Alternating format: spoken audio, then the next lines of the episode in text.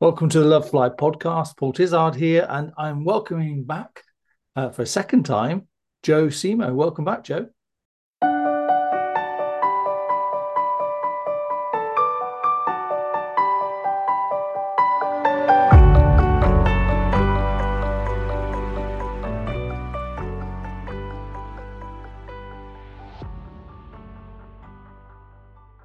Hi, Paul. Thanks for having me back.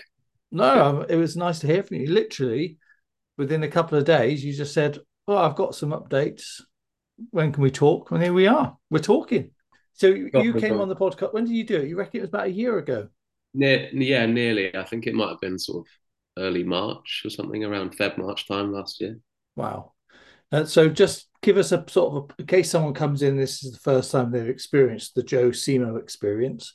Mm-hmm. Uh, what just give us in a nutshell in a nutshell what was going on for you a year ago, and then we can talk about where you are now. Yeah, so probably, yeah, I think now would be a good time to sort of like reflect because it was this time last year. I basically decided to sort of book myself a trip to go and see my family who live in a lot of them live in Barcelona. So and I'm based in London. So yeah, I mean, without stating the obvious, flying is the most easy and quickest way of getting there. And yeah, I'd, I'd probably, I think it was between six and seven years. Basically, I was kind of incapacitated to to fly. Like I just, yeah, it was just you know really crippling fear that I had. But you know, previously, previous to that, I'd spent you know 25 years a very comfortable flyer. So I'd sort of gone through a bit of um yeah, I'd sort of gone gone through a bit of a crisis in my life, and you know, mm. uh, it's it's not it's not uncommon either to say. So, yeah, I think it's um, it was a nice yeah, it sort of landed on a time where I was like, oh yeah, I just remember that was kind of I'd chosen to like this time last year I'd sort of decided that this was when I was going to kind of really attempt to conquer it for for you know once and for all. So yeah, yes. a, a, year a year down the line, it's um so so before we jump a year ahead, I mean, you've just time traveled there. So yeah. a year ago, when we were talking, remind me, were you just about to fly, or had you? I can't remember now because it was. No, I just I just got back from the trip. That's I, right, right, yeah. You just got back from the trip, and you were talking about how that had been, and you'd surprised yourself. And I think, if I remember correctly, you'd been to see a hypnotherapist. Yeah, I'd been to see a wonderful guy. He I forget his surname, but well, I'll I'll pick it up later at some point. And there's people that may may find him very useful, so it'd be nice to kind of mm. share his details to to to the listeners. If if you know, I know, like we said, there's there's so many different ways that people can you know help help their fear or help whatever it is their aspect of flying that you know they struggle with. I think mm. you know hmm. there's there's so many different possibilities for people to kind of get over that. So, but yeah. So, so how have you been since then? So you, you did your flight. You, you yeah. had you you did some other stuff as well. I know you had, but so maybe just yeah, just I'll shut up. You just talk us through. It's your, it's your podcast. You no, no. well, no, it's uh, it's very much your platform. So I am um, I'm I'm here just to kind of honor honor you guys doing a great job, really, and helping to kind of spread the good the good uh, the good news that you know there's there's uh, there's light at the end of the tunnel. So yeah, kind of to give you a an overview of a year now down the line, I've probably been on. I think I've been on maybe I don't even know how many flights, maybe like 10, 10 flights, something like that. Yeah, I've been to, you know, a few different countries mm. now. It's like it's flying is becoming an increasingly like just kind of every everyday aspect. Yeah, you know, it's not. It's sort of stopped becoming that really sort of terrifying, crippling anxiety aspect yeah, of my yeah. life. So it's kind of really open. It's just totally open a new, a new like a new door to my life. Really, that, yeah. I, that I sort of almost had to sort of had to kind of get over the fact that maybe it was something I was never going to experience again, or something that I would sort of you know try and avoid. So yeah, it's been it's been very nice because it kind of feels like you know a huge relief has kind of disappeared now. So mm. yeah, like looking forward to this year. Like I've already booked. I've got I've got two trips to America that I'm going on. Yeah. got a trip to France, going to where else are we going to? Yeah, I mean, I'll probably go back to Spain again as well, see my family. I, I yeah. just got back from a trip a few weeks ago at the end of Christmas. So it's just kind of it's just like an everyday thing for me now. That's amazing. That's just amazing because you were. I remember now when you we talked last time that you were kind of a bit incredulous what had happened, mm. and and now you've cemented it. So tell us about some of the trips you've done, like duration and whether day flights, night flights, that sort of stuff, and whether anything is bothering you now at all. That's about think, eight questions. Huh? Yeah, to to answer kind of like the more like more sort of obvious like is there still you know anything that like I might struggle with? And I'd, I'd be lying if I said I, there wasn't things because I think ultimately like flying like the actual aspect of flying had become so like I don't know just become such a kind of like painful thing that like once I'd almost kind of done that aspect of it I'd almost kind of forgotten all the other painful things around flying, which is actually for a lot of people probably more stressful than actually flying, if that makes sense. Mm. So, you know, I, I probably still find maybe the build up and airports more like yeah. more something that I find probably, you know, likely to trigger anxiety than actually being on a flight itself. I think everything around it is probably way more stressful, way more annoying, way more frustrating. And and sometimes actually like it, it, because there's obviously so much of the so much of the experience is you know out of your hands for good reasons. Like i think it's just kind of trying to normalize normalize a lot of those like fears that would otherwise kind of you know stop you from being able to enjoy the experience. So yeah yeah. Yeah in actual fact probably i find more of the bit like particularly on the day i probably like feel feel anxious, but not, you know, uh, not to the point where I wouldn't go. Do you know what I mean? It's like a little bit kind of like, yeah, I don't know. I think somehow I've managed to sort of, because I'd conquered so much of that real, like, big, overwhelming fear of the actual flying itself, that everything else was kind of, you know, pushed to the pushed to the side a little bit. So, yeah, in in a in a weird sort of way, I was sort of talking about it with my girlfriend this morning, and she was like, "It's funny because like you're on the flying now it's like it's not really anything for you but actually like I find that you're kind of probably more nervous just being in an airport than, than you are. Right. Do you know what I mean? Like so, right. yeah. But what's that about then? I think it's more. I think I think probably a lot of it stems from like I think now traveling because everything become. I mean, you know, like airports of recent, since especially post COVID, have become quite stressful places because of like mm. staffing and strikes, yeah. a lot of other things that have become kind of very, very out of like, yeah, I mean, it's all stuff that, you know, yeah, you, you don't have any control over. So I think actually just it's more kind of, I kind of, I'd categorize that as more like everyday anxiety as opposed to like flying anxiety. that makes yeah. sense. Yeah. Yeah. And so it sounds like, sorry, Joe. So it sounds like the sort of stuff that probably would trigger anybody whether yeah, regardless of how to feel. So you know that's so it's yeah. So it sounds like normal. You called it everyday anxiety. So yeah, I I, I wouldn't I, I, wouldn't call it a flight. You know, I, would almost completely. You know, I've it's like it's like my brain's compartmentalized it in a different category altogether. It doesn't. I don't think it even falls mm-hmm. under flying. It's like it's just a bit. You know, I think it's all the things of just making sure. Like I think in your head because you're always kind of making sure you don't want you don't want to lose something or you don't want to miss something or you know you worry something will go wrong on the way or you know it's like silly things that i think you know you can allow to sort of build up and become a little bit you know overbearing for you. But really it's something the more i i've certainly found it. Like anything i think the more you do something the, the less it becomes that problem that you to build up in your head you know? So you know funny enough now it's um yeah, fly, flying for me feels like, yeah, it doesn't even feel like, yeah, it, it, kind of, it was like it was never a thing. Do you know what I mean? It was like I was never frightened of it. So it's yeah. kind of. Um, well, I've got evidence you were. So if, that, if you yeah, want yeah. yeah, exactly. I know I can sure I could dig that up in no time, but it, yeah, it's kind of it's so yeah, it's been so, so it's like a nice sort of I don't even like reflect on it now. It's kind of like my life is very much like in the in the future rather than the past, and I think mm. a big part of people's like struggle often comes from like being constantly trapped in the kind of in the past of things, especially because that's kind of a lot of how fear works, really, because it's it's yeah. always trying to kind of grasp onto. It, has got a very good way. It's sort of got a very good way of grabbing hold of things that you know you can like visualize very very kind of. Well, I think uh, to add to that, I think you're absolutely right. So it, there's.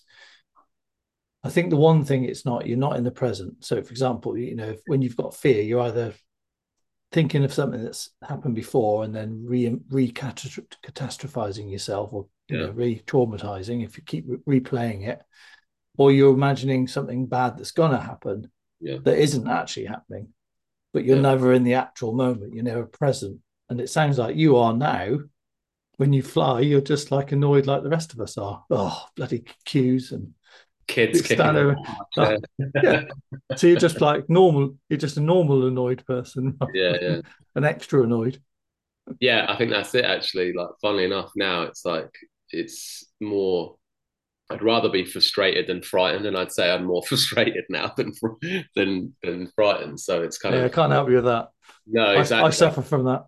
Yeah, I think I think that's it, isn't it? It's like impatient well, traveler syndrome, especially if you start traveling more and more, and then you see people who've who've who've um who don't travel very often, it can no. be really frustrating because they, they're kind of looking at the belts and going, "What do I do?" And then you've got the security getting really frustrated, having to direct them everywhere, and you're like, "Enough already" in the queue. No, exactly. what a nice problem to have.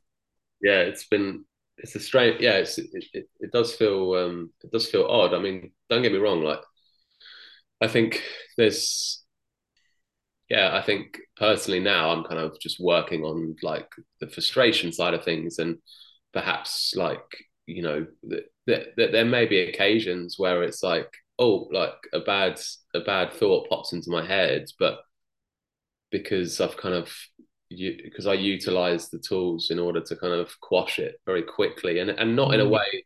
I think what's really important is that like in I think it, even with like everyday problems or things that you find stressful it's like the worst thing you can do is sort of like force force it away from you as opposed to actually just kind of allowing it to sort of either pass or maybe just kind of like using like maybe using tools that you find helpful to to sort of deal with it in a healthy way. So yeah there's nothing worse than just like if you're sat on a plane thinking oh, i'm not scared of flying i'm not scared of flying it's like you know don't i think the more you give a problem your energy, the more it will sort of feed on it. So like I I kind of I think I found a way of sort of processing just the experience as being totally everyday, not like it's something bigger than you know than it needs to be. It's just very like no, I'm just you know this is the way I have to go if I want to get to America without spending two weeks on a boat. If I, you know that was the do you know what I mean. It's like well look look, look at the look mm. look at a way of thinking. Well you know I wouldn't be able to do these things or have those experiences. And mm. yeah, so what for, you so you you said something that you did, and I thought I was curious because there might be a little nugget in there for people. As you said, you do get the odd negative thought pop up now and then. I was a bit unclear what you actual what you actually do with it, if anything. So, like, I think I think the, the so the biggest thing I found like really useful is you have to allow your brain to sort of process a thought. I think the like I like I mentioned earlier, the the more the more you say, you know, if you say I'm not, if if you get that kind of frightened feeling, or you know, a scenario pops into your head, and you allow your brain to start playing that film or whatever it is you your brain does to kind of visualize that problem, then you're kind of allowing that information to really sort of override the kind of logic the logic and the sort of logistical way of your brain you know dealing with a problem do you see what yeah. i mean so yeah. like it's like have you ever i get it all the time you know when you i, I don't know if any i'm sure it happens to other people but you ever find yourself walking downstairs and then start thinking about how to walk downstairs you suddenly forget entirely how you get downstairs no, no you don't get that well, I, I, for some reason, it seems to be a weird, like, it's a weird, like, thing I have sometimes. Like, it might happen maybe once a week where I'm just running down the stairs and I'm like, oh no, I've forgotten how to walk down the stairs. Um, I have to say, Joe, I'm not no steps. judgment. That's never happened to me. No, no. Well, I'm, there must be somebody else in the world that that happens to. But no, uh, silly. So, just you. Yeah. I think it's that. So, like, in a way of sort of like trying to, but like my point is, is that like if you start to overthink something, it completely mm. takes control of your of your logic because you know it's like if we started to, you know how like everyone drives and they don't think about how they're driving. That's just a muscle memory, or mm. you know, your brain is just completely. It's dangerous because I think a lot of people operate vehicles in a very, you know, like yeah. off on a, on a, on a very off mode. But definitely for that for that reason, it becomes second nature, and it's that thing of like I think what I found really like useful is you have to allow the thought to come in, but as opposed to kind of giving it like this atten- this kind of really negative attention, actually allowing it to kind of come in. And I did this kind of visualization technique, which was kind of, I think we might have spoken about it in the past, but mm. visualizing something and putting a like sort of put, putting like a picture frame around it was really good way of like almost like putting a border around something. So it's like your brain is like, oh, okay, cool. I've seen the problem. This is what it looks like and then I have this kind of it was a, it was this technique that Simon taught me. And it was like imagine the problem, you can frame it and then turn it upside down and imagine yourself pushing it away from you. So what mm. happens?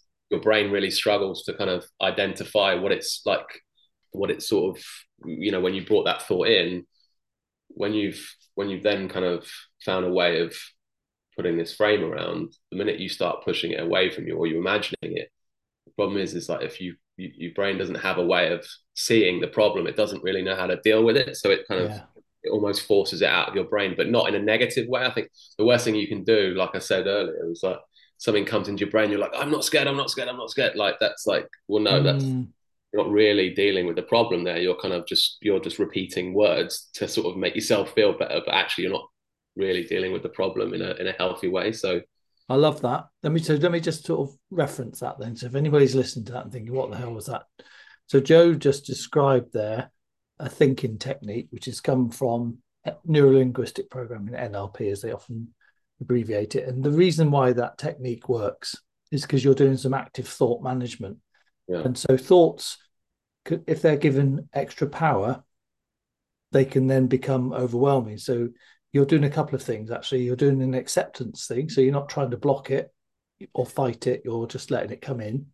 But then you're doing some thought management. You're putting a frame around it, turn it upside down. And what that does is rob the thought of its power, because you know we all know that thoughts are not facts, but you're actively doing something. I mean, I guess unless you're getting like one every three seconds, that's probably quite a manageable strategy, isn't it? By the sound of it. Yeah, uh, I, I think Especially that. That's a good share. That's a good one. yeah, no, it, uh, and I think to be honest, it's the most effective thing for me personally.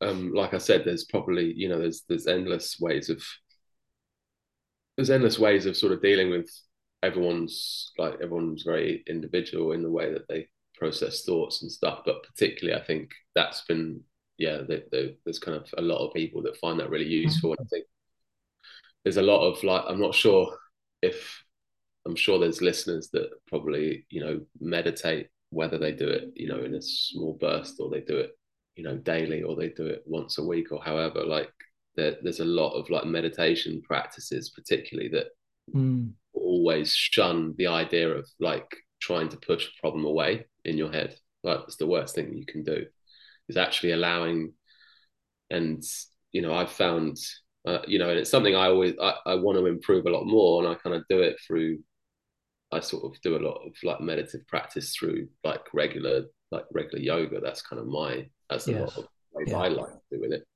particularly because I'm quite active. So it really it's kind of like killing a few birds with one stone actually, because it's you know it's the exercise, but it's also the mental thing. And I'm not suggesting everyone hits the yoga mat straight away, but like in a in a way that's like if you find yourself regularly practicing something that allows you to it doesn't and it's not about controlling your thoughts because you're like you're we're not wired that way in in the way that I think would I mean it, it's all it's all very active and positive and it's something that just requires practice but and I think a lot of people think it's something that you know it's like revising for an exam or whatever like the worst thing you can do is try and cram everything in the night before. Actually the best thing you'll you know the thing you could do is chip away at something slowly and gradually over time with you know just small pockets of time daily or you know every other day or whatever. So totally I've, agree. Totally agree. Yeah and i mm. i found, I found a kind of a big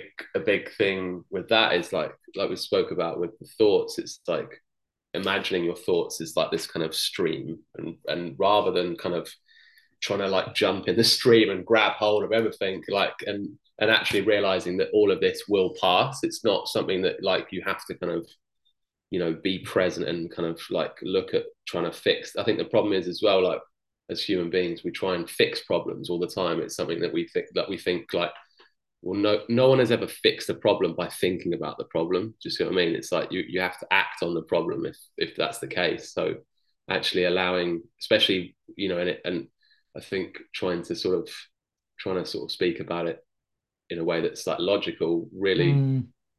the worst thing you can do is just tr- try and fix problems in your brain all the time because it's not like it's it's never gonna it doesn't work. It doesn't do you know what i mean? If you like you know you can't worry away a, like a problem. It doesn't you know it doesn't mm. helpful for you. So yeah like i said about doing kind of meditative practice like meditative practices and like doing the kind of compartmentalization of, of problems and and practicing those sort of techniques is like a really really useful way of of being able to kind of proactively deal with a problem as opposed to just letting it like completely cripple mm. you. So mm, love that. So I want to pick up on something you said earlier, which I just thought was interesting and might be quite helpful for people because you said something. Well, so aside from the fact that recommended yoga, which I think is brilliant, there's quite a few yogis in the Facebook group, for example. Yeah, sure. You said you're quite an active person, and I thought, and I was thinking, then you know, you've done quite a lot of flights. You're doing some longer ones. What, what are your what's your strategy or tips for for dealing with that? I think well, it will be interesting to be honest because I haven't I've I haven't done a long haul flight in since 2016. I don't think was the last one, and I I went to Thailand. So and I've got two long haul flights this year. I'm going to Nashville and I'm going to Las Vegas. So yeah, it'll be. I think it's kind of. Uh, I'm anticipating to kind of really do what I've been doing normally now because I think I found a real I thought like a really good stumbling block for me was like if I could process just kind of being on a flight in a very normal way as opposed to kind of just sitting and just like waiting for the flight to be over it's like you have to kind of choose to just like use the time that you have as something that's like all right well I've got some I've got a couple of hours to kill here. Like I'm gonna have to, you know, enjoy catching up on some films or, yeah, you maybe do maybe do some work or whatever it might be. So like, I think for me, a big a big process is like I do. I try and be as like interactive as possible. I think I've found it's like so like when I was on a flight recently with. You don't mean you're not one of those people that talks to the other passengers, are you? Oh. No, no, uh, I'm not. Yeah, I'm not. I'm not. I'm not Tom Hanks. Sit next to me. I'm miserable. Yeah.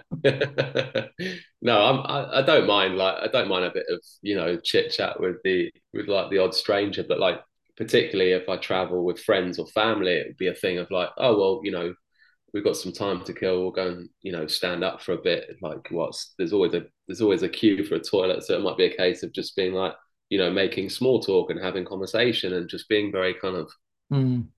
just being like really like I think just allowing your brain to just be to just be like almost sort of passive in this whole experience. It's like you're not really, you know, it's not a life.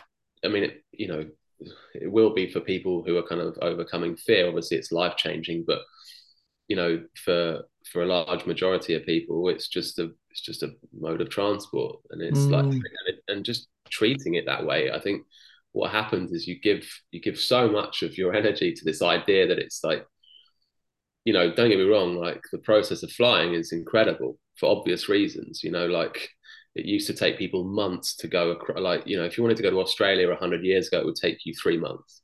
Mm. You know, we moan about it taking 24 hours, which is crazy when you yes. think about it. yeah, that. Yeah, Right. So I think it's just kind of yeah, we we we you know we do live in an incredibly modern age, and that's why not just enjoy that that that I think it's just enjoying that really. It's like well, rather than kind of giving, like I said, giving so much negative attention to something, it's just like it's never going to fix that problem. So for me, it's like well, yeah, for the long haul stuff, I think it's just like cool. Well, I can be prepared in the fact that like I'm I'm somebody who's incredibly visual in the way that I think I kind of overcome maybe mm. problems or or especially for learning. And i think you've got to choose this especially with like overcoming something it's like it's a learning process. So yeah. for me it's like well, what how do i i think it might be a very good way i think it's a very good process for people to maybe perhaps like think about the way that they interact and learn the best. So like if people are particularly visual then like myself, then it's like, okay, cool. I need something that's interactive and I need something that's quite good at like distracting my brain. Whereas some people might be very kind of a lot more logical. And it's like, okay, cool. Well, there's, you know, there's, eh, that there's, there's absolutely no one route to fixing this problem. So that being said, obviously for me, it's like, I've found really useful doing like, you know, using apps on my phone for stuff. So like particularly like problem solving apps like are really really useful because it's like you're using so much of your brain power to fix something you're seeing in front of you that it's like everything else around you becomes very like unimportant because you know your brain's too using too much of its energy to do something yeah. else so that's become like a really like really useful term for like a tool for me when i'm perhaps like if I get like a bit of an intrusive thought and I'm just like, okay, cool. Well, I'll jump on jump on this game and I'll just like spend five minutes on it, and it's like, mm. well, it's passed really quickly because actually, and like saying, try not to sort of push problems away or ignore them, but actually, almost like not giving giving the thought any any kind yeah. of energy whatsoever. In fact, it all it very quickly passes. So, yeah, sometimes I think you know. Mm it's important to have more than like one like one tool in your in your yeah. kit really because yeah. actually sometimes it doesn't something might something might not work mm. for what it might work for the other so yeah i found both the sort of distraction but also visualization thing quite important as well so um, yeah you're doing a mixture of things actually quite like so you're there's some gold there, Joe. Uh, so you're, you know, like distracting yourself because some people find it very hard to distract themselves. But what, why yeah. I think about it is that the intrusive thought can come from somewhere in your brain. It's not from a rational part of your brain. It's from some sort of old part of your brain, which is just scares scared of everything. This is why yeah, it's yeah. kept us alive. So when it comes in, is then what do you do with that? You know, so you've got you can accept it, let it float over you, or what some people do is actively do what you're doing with the problem solving because that brings in the rational part of your brain. And it reminds me of the Michael Comin interview where he said that when someone's getting really anxious about something, he gets them to do the 13 times table because it really like does your head in. You're like, oh, what? you can do the yeah, first yeah. one, and then after that, it's like, wow, I can't think of this, yeah, and it just completely t- absorbs the brain. And it sounds like you're doing something similar to that. Yeah. No, I I'll I'll put I'll send you over a few of the I haven't got them to to hand, but I'll send you over some some of the apps that I use. That'll be useful because I can put that in the um. Yeah, well, yeah, it'd be good. I, I can you know there's there's some stuff in there that I you know uh, I would definitely recommend. And yeah, like you know, it's been I think it's also kind of allowing yourself to like it's okay to like make that you know you're not like it, it, won't always go like exactly how you want things to go mm. and i mm. think that's just like I think there's acceptance of the fact that you, you don't have to love flying to, to, to, to do it. Do you know what I mean? So I think I do, by the way, but I, do, I don't. I'd like. I don't like all the crap. Although I do treat the airport like part of the holiday, so yeah. I get there stupidly early. Yeah, yeah, I'm, yeah. One, I'm one of those annoying people. Just like to hang out in the airport, but I know so it's not the same for some people. I love like queuing for Wetherspoons. Is that what? I like I like get I like smashing through. I'm I'm not ashamed to go to Wetherspoons, Joe Simo. and for those in the US, Wetherspoons is like a chain. I'm trying to think of an equivalent. Uh, I can't think of the US. I'm sure they have something. Yeah, they probably. I mean, it's just an airport chain. Well, not an airport chain, is it? It's a pub chain in the UK. But no, I, I think, I think, yeah, it's like I've sort of found a middle ground of being, especially because I think fit like people who do like struggle with flying, like the worst thing you can do is sort of rush yourself into into mm. an airport and do all that kind of stuff. So like I think it's it's okay to have your quirks and you know we've all got those sort of things about us that like you know m- may make up like a bit of a strange routine for for getting over a fear of some kind but yeah. that's like that's you know that's your that's entirely up to you how you deal with that do you know what i mean so mm. but there's definitely things i found to be sort of very yeah, I think the I, I think the, the large thing for me has been not distraction to the point where it's like dangerous in the fact that if I was left with no tools whatsoever to u- like utilize in that situation, that I'd find myself stranded. But actually, kind of just being like it's always like we said earlier with like it's just it's all about the practice, you know, like mm. it's it's like you've got to treat it like you know especially with the brain it's like it's you know it's like learning a sport it's like you some people pick it up really easy and other people have to work really really hard for it so i've sort of yeah i think like i'll give you an example we up this i think it was the second flight i took we went to i think it was it was a nice short flight it was like gatwick to bordeaux which is probably no more than an hour and 45 minutes or something like that so yeah it's about as without maybe going to Gatwick to Amsterdam. It's probably one of the shortest flights you can do in Europe. So I've found now. I'll get back to the story itself, but actually, like booking, You're like Billy Connolly, you go start one place and you go off somewhere else, and we come back no, eventually. Yeah.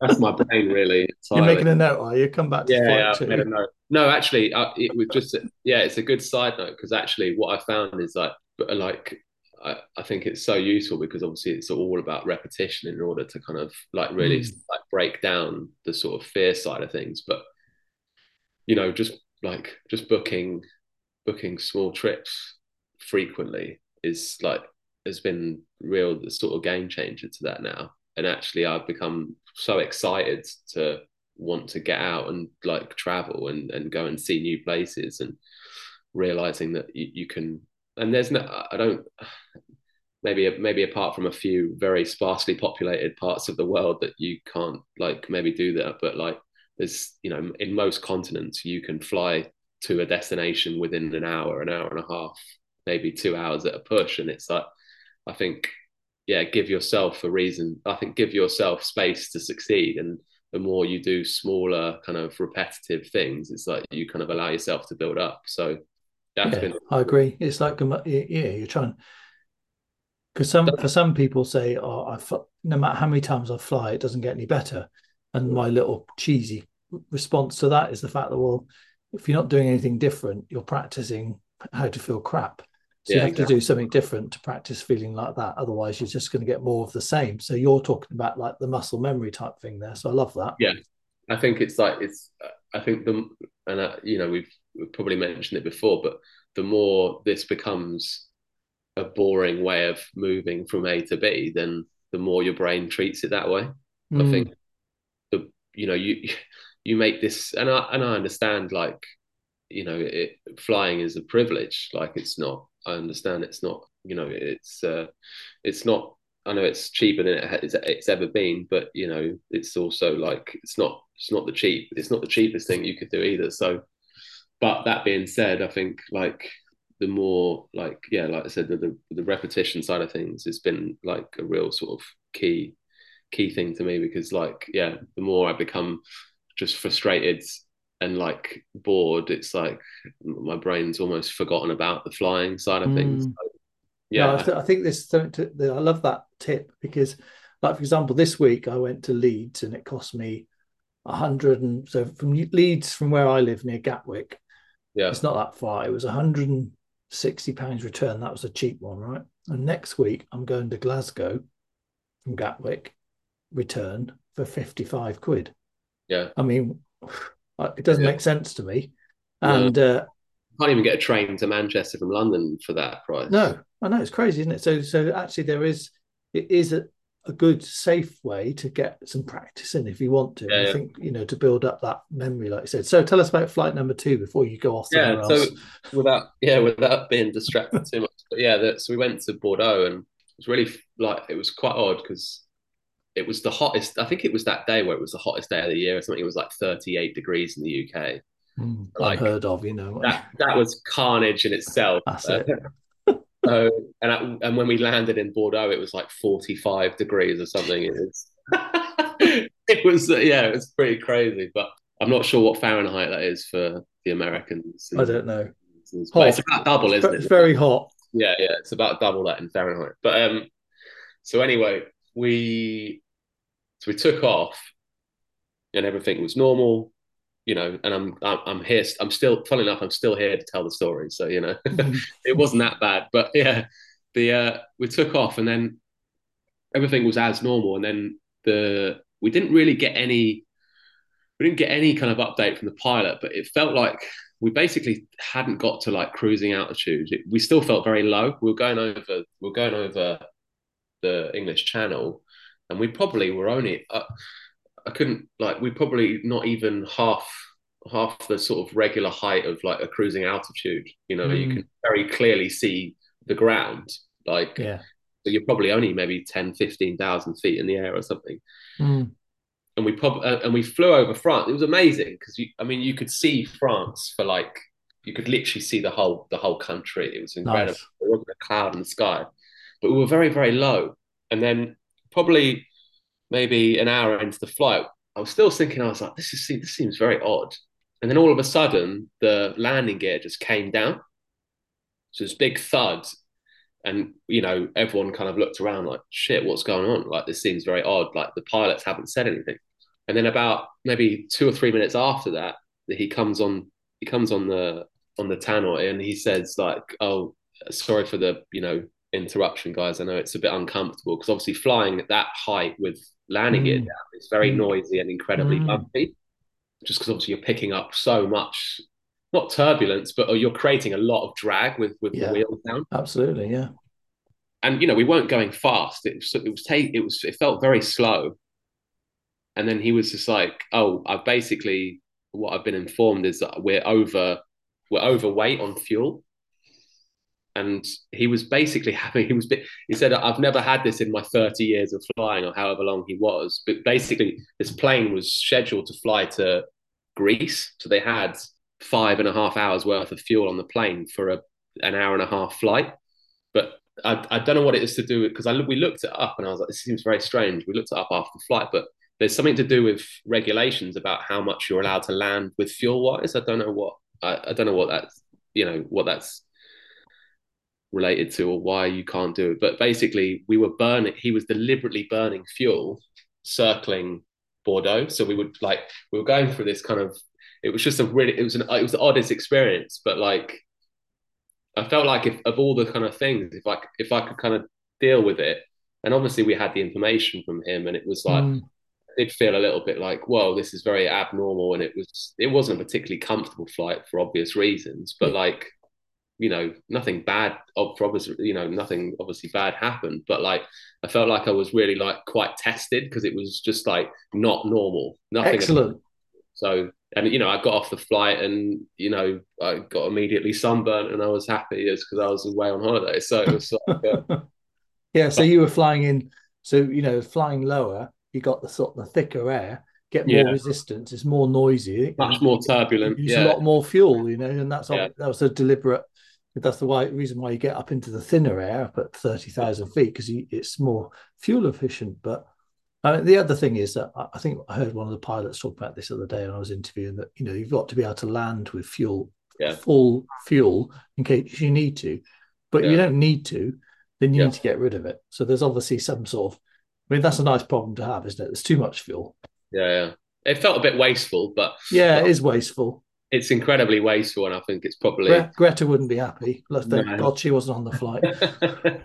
no, exactly. I think she would have demanded they land immediately. But yeah, it did. Yeah, I mean, it just felt a bit like That was a Yeah. good test, though, wasn't it? yeah, it was. It, it was odd. It just felt more like it was kind of. It felt like more like one of those like flying experience days almost because it was Mm. like sort of you know you were just circling around and just like it's like they were you know it was like they were doing things to sort of test people's anxiety almost you know because you know when when when they drop landing gear at ten thousand feet and you have no idea why, you think your your brain goes to like this is bad. Yeah. You know what I mean? Yeah. Like why are they doing that?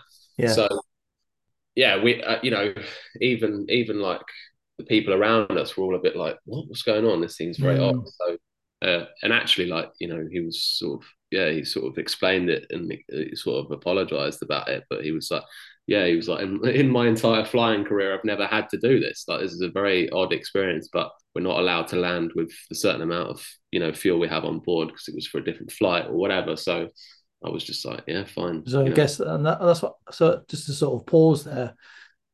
So uh, in that moment, you had a choice. So you had the information and you could have decided, well, sod this, you know, if this is the sort of thing that happened, you know, yeah. then I'm not, not risking that again. Or you've you've just normalized it and thought, well, in 30 years he hasn't had to deal with that and it's still safe. Yeah. It was just a bit weird, but we were yeah. all all right. No, and to be honest, I you know, I just got I got I just had a lot of really nice pictures on my phone because it was like the views were so like it's so amazing. What a fantastic way to look at it. Yeah. well, because you know, the thing is like when you get up into, you know, the 30 odd thousand feet, atmosphere like there's not really there is a view but it's just the atmosphere. Yeah uh, it's not it's not a great photo really is it? Oh, no it, it makes for a nice blue sky Another one. Like, yeah i mean you know we could see I, I you know i can remember seeing like we were coming into bordeaux which is probably easily like maybe 200 kilometers from the spanish border but like you could see the entire Pyrenees, like from oh, from wow. one side of France to the other. Like it was just like that incredible because you're you're up you're up high enough, but not too high enough, so you could still sort of see the landscape and see everything. But yeah, it was just um yeah, I just remember being like really cool, and I just got really some really nice photos out of it, and yeah, it was a, a nice holiday really. So and you yeah, passed the test, Joe. You know. So. Yeah, exactly. Passed the test, and then yeah, I went back to so we did last year. Went you know went to Spain three times, and then yeah, did France as well, and then yeah, now I just sort of like before I, I before I couldn't even sort of bring myself to book flights. Now I'm just like I'm on EasyJet looking for deals, you know. so yeah, it's like it's sort of nice to kind of feel that, and you know, I don't, I don't, I don't want to have to sound like a, you know, that kind of bragging moment because I know there's people really struggling still with that thing. But I think I I almost want to say it out of mm. out of the fact that like I want people to to to know that there's like there is that possibility for them. You know, it doesn't. I I genuinely thought like when I when I read some of these people's posts who are just like. I couldn't even get on the flight, or I, I ruined. I had to ruin my own holiday and not yeah. not do something or whatever. And it's just like I I, I sympathise with them wholeheartedly because that's that was my experience before. Mm. So, yeah, I think so much of what I've taken away from this is really become a part of like, and you know what, like, there's there's there are like we've said, there's there's so many options. There's the hypnotherapy side of things. There's people who deal better with kind of wanting to know everything about everything, and that's that's okay. So like, I think yeah, more more sort of learn about yourself as opposed to like the flying problem and actually you probably you probably find a lot more information that, that would be more helpful to you because mm. you have access to knowing how to deal with problems and that that can kind of run into any aspect of life i think rather than just the flying yeah. side of things you know there's yeah. because actually like all anxieties are the same it's just that like some people are super frightened of pigeons and other people are really frightened you know like it's crazy like how we can kind of all I, I felt like I feel now probably less comfortable on trains than I do on planes, just because they're. What's, they're what's that about then? They're just well, horrible. they're just not very nice, are they? Trains. They're always. I don't know what they're like. I mean, in Europe they're great, but in the yeah. UK, no. But I think more so just for like. Apologies to anybody who works for a train company, but Joe's not impressed. All right, so sort it out. no, no but more so like like you said for like traveling to like you know if you're going to go cross country then I would fly because it's like it's mm. comfortable. Mm. It doesn't, mm. you know. I so I, I, like the train. You see, I I do get what you mean. Like sometimes you get on. So I've been on trains quite a lot the last few weeks, because uh, you won't get me in an aircraft for love and money, no chance. Uh, but one of the things I've noticed about the trains is I actually feel quite giddy on them, even yeah. though I know I'm on rails. And sometimes yeah. when I'm walking down to the, the, the, canteen but you know, the buffet thing, I nearly fall over several times. Yeah, and I think, crikey, oh, this I've never had this on an aircraft. And also, what's the other thing? Is that when I'm on these trains, I do feel a little bit sort of like, oh, it just goes on forever. And because I, I think of how much it's cost me, and it's and it's not always a great experience but not because yeah. the the tech's not there and everything. It, you know, they're fine. But I just there was actually a, a real central point I started this ramble with, and it's just gone. it's gone out of my head. I've got. I've been C mode. Oh mate, I'm so.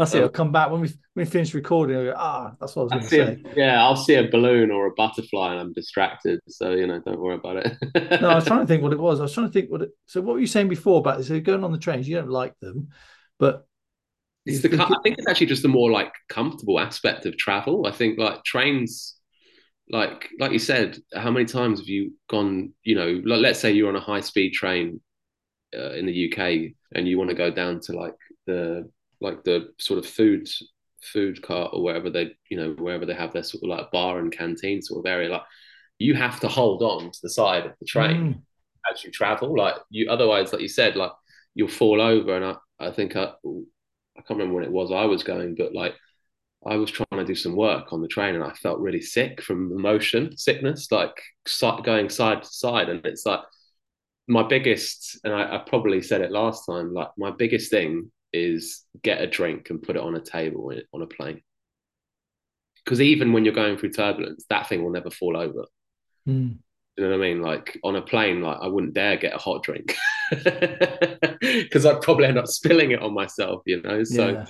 I think it's um yeah, yeah. Gillian Harvey Bush was the first one to sort of point out. So she was one of the therapists, someone I've known for a long, long time, and she said that only on a train, no, sorry, only on the plane you get a, a hot drink without a lid, whereas on the train, a bus, yeah, a car, you have to have a lid and you wouldn't risk it without a lid. But on a on, a, on a flight, unless you're going with EasyJet and you get one of those cheap little coffees that you get, well, I don't think I'd drink. They, they put those, they put lids, yeah, they put lids on those, but I think that's just about more. It's disposable. Yeah. But yeah, you know, like in the olden days when you've got you know like China things or proper cups. Yeah, exactly. You know, no lid. Well, it's the same way, and like they don't, you know, hot hot food isn't served with you know a cover on it. It's not like there's nothing there's nothing planes have to do in order to safeguard themselves from things spilling because like the a if they're really you know if they are likely to sort of hit turbulence they know about it and b it's kind of you know it's like it's because it's so safe it's just like mm. And we don't we don't hit turbulence joe do we we, sorry, encounter yeah. turbulence we don't hit it yeah that's right sorry in the same right. way you don't hit a pothole in a cut on your car like it's the you know it's the but no i mean i think that that's the problem with not, not the problem now but like i say a word like turbulence and it doesn't you know put it doesn't you know put me it doesn't put mm. the fear of life into me anymore mm. it's like well yeah like that's like expecting to drive on a road and not ever encounter some sort of bump like bumps or yeah. you know like slight holes or whatever but yeah i think for me it's like I almost, and I think for a lot of people listening to this, they'll probably hate me for saying it, but like, I'm, I'm kind of like, let's have it a little bit because, uh, you know, it, it, it, feels like I built, I built it up to something that was so, you mm. know, completely just outrageous in my head that like, whenever we have had, you know, a bit of like bumps here and there, I'm like, what was I doing? Like, what was it my brain was saying to me? Yeah, like, yeah, it, yeah. It, well, it's easy to understand, isn't it? Because if you if you fundamentally believe that you're in peril, then it yeah. all makes perfect sense, doesn't it? But I, I, do, I feel I don't like turbulence that much. I find it annoying. I find it's yeah. just, but I do have a sort of a strategy which I say to people is that I always say either bring it on, yeah, I think you know because I know the aircraft set, I'm strapped in, so I'm not worried. Or yeah. I think, or sometimes I think, I wonder, I wonder how bad it could be before I'd be bothered. So some, you know, yeah, so yeah. I, I, quite, I quite like that little sort of mental game to thinking, well, wonder what it'd need to be for me to even think anything of this, you know? Yeah, and I, I know there was like you you so often get news articles and things that really kind of cause like a lot of people concern because Yeah. that I did see we you know there was that big thing about that Hawaiian Airlines that there was like a lot of people got injured on a flight Mm, primarily because they weren't they didn't have seatbelts on. But yeah, yeah, and that can happen. You know, that can be like, yeah, and that's quite often it's the crew because the crew can can stay up when the passengers have to be sat down Yeah. because you get you get used to it. But Yeah, sometimes you just get an unexpected batch Yeah. of turbulence, and whoever's walk, walking around is could get hurt. You know, because you don't have to you don't have to fall. You know, you personally, or one, two Yeah. foot, wouldn't you? And that'd be enough to injure you. I think that's the problem. I think a lot of people saw it as this thing like people were being flung around the plane, and that wasn't that just wasn't reality. What happened is like, and in the same way, if you tr- imagine tripping on a plane, just off, you know off your own accord, you would hurt yourself because you, hmm. there's just no room to fall and not No. hit something. No, so- that's true. In in any You'd have to you'd have to fall strategically. or fall dead straight in front of you, and that have- take And this is the sort of thing you need to practice, Joe, isn't it? So, like yeah. next time you do a flight, I'm going to practice my falling. You could do your down dog because you're into your yoga. You do that in the, Exactly, in the- yeah. and then you can do practice some falling. yeah, no, that's These are just what- ideas. Don't rule them out. No, exactly. But like, yeah, again, seeing that, I think there's also like understanding that so, so much of what you read is like not necessarily misinformation, but like there's things always done deliberately by the media to ensure that you are reading that. You know, there's like Mm. there is something there done fundamentally to ensure that you are taking that information and you're seeing images. And although the, at the end of the day, you've got to realize that everybody got off that flight. Yeah. You know, no And, one. and, and you know the thing about the media is I something I realized years ago, and I've said, and this might make me an ignoramus, but I stopped watching the news years ago, probably Oh, 15 yeah. years ago, because it's just Yeah. because it, I just noticed that my mood would be really low. I'd Yeah. be, and it kept me in a sort of a, a a slightly anxious state, worrying about things kicking off all over the world, stuff that I can do nothing about. Absolutely. No, no, I, I, yeah. I mean, I'm not here to boycott the news. Do you know what I mean? Like, like I've got, I've got better things to worry about. But like, it's like anything. You've got to remember, like, they're never, you know, they're never, they're never sharing good news to people. You know, Mm. so like, I think you have to sort of look at it in that way. And the and the problem is, is like anything around aviation will always be bad because it sells. It doesn't sell. Doesn't apart from that that really nice article about that that air host. Um, was it? I can't remember. Was it a, a, Del- the Delta guy. yeah, like who just like sat, he just sat and looked after this woman the whole flight, and like you think how even just on the grand scale, like scale of things, how little attention that that got in comparison to let's say you know if they wanted to you know make a tragedy out of something that like you know Yeah, uh, but what you didn't see, Joe, is all his colleagues in the galley slagging him off, going, "Come on, mate, we've got to get the meal service out. yeah we've got duty free to sell mate What do but that Get out of the aisle." yeah I mean and it and it was just nice That's a 'cause joke, by the oh, way. You know. yeah, yeah. but yeah, it was just so nice to see something so like endearing and like actually positive Yeah. about Yeah, about, you know, the fact that you know there's there's good people working in the industry and there's yeah, and people really care. I was talking to somebody this week actually about who's on the one of the thirty day premium programs, and she was saying that one of the things she's taken away from interacting with aviation people is how much what a, a fab industry it is of how much people want to care, how much people care, want how they want to help, and uh, it's, it's just quite blown her away, you know. yeah yeah. No it, it's uh, yeah I couldn't yeah I mean I couldn't agree more to be honest like and the problem is yeah like we said about the kind of news saying bad things about people and people do have bad days in every industry you know like my dad's my you know my dad's a surgeon and they they they talk about how you know those those got so many people in that industry do have horrible days. And and it's like it's realizing that no other industry bar you know probably aviation has done so much to safeguard itself around human error that like i think people people actually just forget. They think pilot has a bad day and it's game over. And it's like well I, I hate to break it to you but i don't most pilots don't actually do any flying for about 98% of the flight. So like you, you know it's not it's not to say that you know people have you know are not going through you know pilots are human beings at the end of the day. Do you know what i mean? Like I'm sure I'm sure they like they have good and bad days like all of us, and it's like it's understanding that again a, a, large a large proportion of what they've done is is is so much so that it doesn't it, it can allow for things to go wrong because yeah. because so much is actually being controlled that you know that literally can't can't go wrong you know it's sort of it's stopping that from happening so Yes, the there's no single point of failure in commercial aviation. Every, everything's got a backup, and then it's got a backup to the backup. You know, yeah, so I don't know how many backups there are. You know, if you if you got into your car realizing you are the only thing stopping it from you, and and basically being you know a serious car crash. Thanks, probably, yeah, it's lovely, probably, Joe. Yeah, yeah. but that, but I think that I think it's that thing. I think I think some people need to like. I think it's hard for people to realize that because they want to put so much of their energy into like catastrophizing yes. flying. And it's like well you're better off you're better off just flying everywhere and not ever getting in a car because your, your mm-hmm. chances of living a lot longer are, are you know exponentially higher. So you know. Congratulations joe. You've just introduced the uh, fear of driving course. Yeah uh, we'll be taking bookings.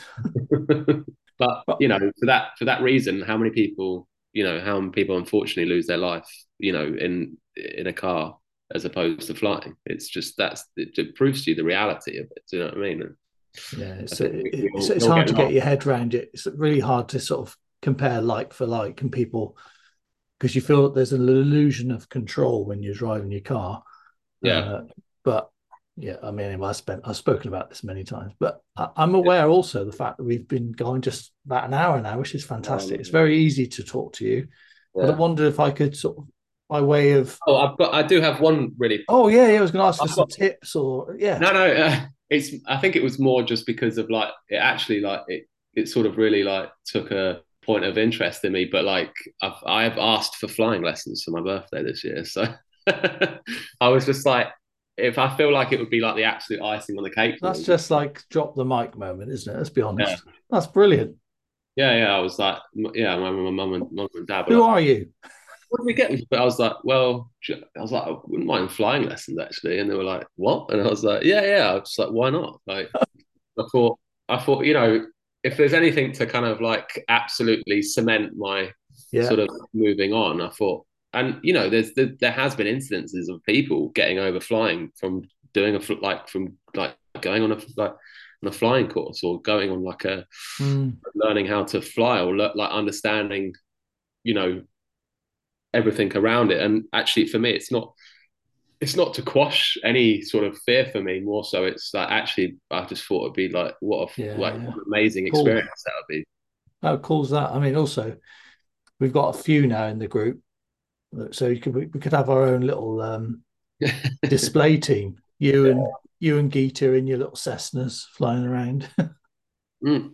Yeah, I mean, I you know, I, I live to, I live so close to like uh, such a historic airport which is Biggin Hill. So yeah, I thought why not? Because they do yeah. like yeah, they like I was I've always been obsessed with like when I was younger, I was obsessed with like Spitfire planes because they were just so cool, you know, mm. like and yeah, I just thought, you know, wouldn't it be fun just to kind of do an experience day? So yeah, it's sort so of there might be a Joe Simo part three podcast. yeah, yeah, I'll do it. I'll do it live from a from a cockpit somewhere. Oh, you're over promising now. That'd be amazing. I don't know if you get signal though in a plane like that. I don't think you can do it. I'm not sure. But... yeah, I'd rather you concentrate on flying, to be honest, than talking to me on Zoom. You know? No, no, I'll be leaving that to the professional. Thank you. but no, yeah, I just thought it'd be, you know, why not? That's really cool. Yeah, definitely. I think for some people, it really helps to understand the how it all works, the physics, because the physics are the same. It's just the movement feels more with a smaller aircraft. But for others, it's a step too far because they feel a bit closed in and vulnerable. Yeah, sure. But it's, it's doing it at the right time, and it sounds like it's the right time for you. I think the thing is as well, like, it, you know, there there is there is so much of this of being like, why not just double down? Do you know what I mean? Like, I think it's, I think sometimes you can kind of surprise yourself where you might just be like, I just think, you know, F it, why not? Do you know what I mean? Like, because yeah, I think what's the wor- like the worst case scenario in your head is not reality. So mm. take it take it as as as that because we can all we can all make up uh, the best and worst things in our head and and actually just kind of be be more present and and then like and actually try and enjoy more of that moment thing. I think it's kind of I think what I have a big part I've taken away from the experience is actually just being a lot more present, but also looking forward positively and and wanting to kind of re- like realize that I've got so much of the world that I haven't seen. You know, I think you realize how small a world you live in when you don't have that, when you don't give yourself that opportunity. Mm. But I understand it's it's a long journey for, for for people, and it was for myself. And I know I've seen people on your podcast that have had you know decades without flying. So yeah, yeah. You know, there's thankfully we we're in an age we're in a day and age we we, we you know we live we live well into our 80s and 90s now. So like you know there's it doesn't feel like there's ever a time where it's too late because you can make that you can make that change almost instantly or it might take a few months or it might take a few years but it will it will ultimately happen. Do you know what i mean? I think it's just a kind of giving yourself that space to realize that you know there's that there is there is that option for you. So yeah i i think i should stop there because that's just gold isn't it yeah, I hope so. I just, you know, I, I just want people to be able to enjoy life. You know, like there's there's there's a lot to see. So, yeah, why why stop yourself? I think it's my it's my uh it's my my nugget of the day. brilliant, absolutely brilliant, mate. Thank you. No, it's a pleasure as always. Thank you very much. Joe Simo, you've been amazing as always. Uh, it's time has literally flown by. Excuse the pun You've been really good. Let us know when you get to do your flights. If you get a chance to sort of post in the Facebook group or stuff, we'd like to see. It'd be great yeah, to no, sort of follow a bit of that. Yeah, I'll be posting that. I'm going to Germany and going to Munich in March, so I'll have some nice pictures of the uh, going to the well, heading to Austria for some skiing, which will be fun. And then yeah, I hopefully grab these flying flying lessons in March as well, which is my birthday. So yeah, I'll, I'll be sure to post a lot of a lot of yeah. We, we look forward to that. Want to see that. Awesome. Cheers, mate.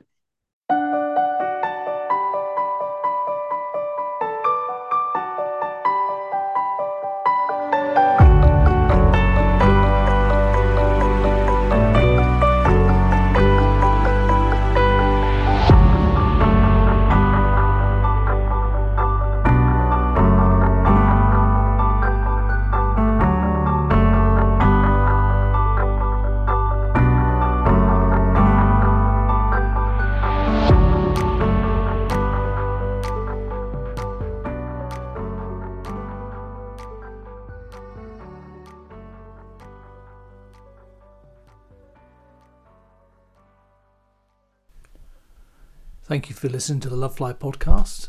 And if you want to find out about more that we do, please go to our website lovefly.co.uk and you'll see a list of other options available to you should you need them.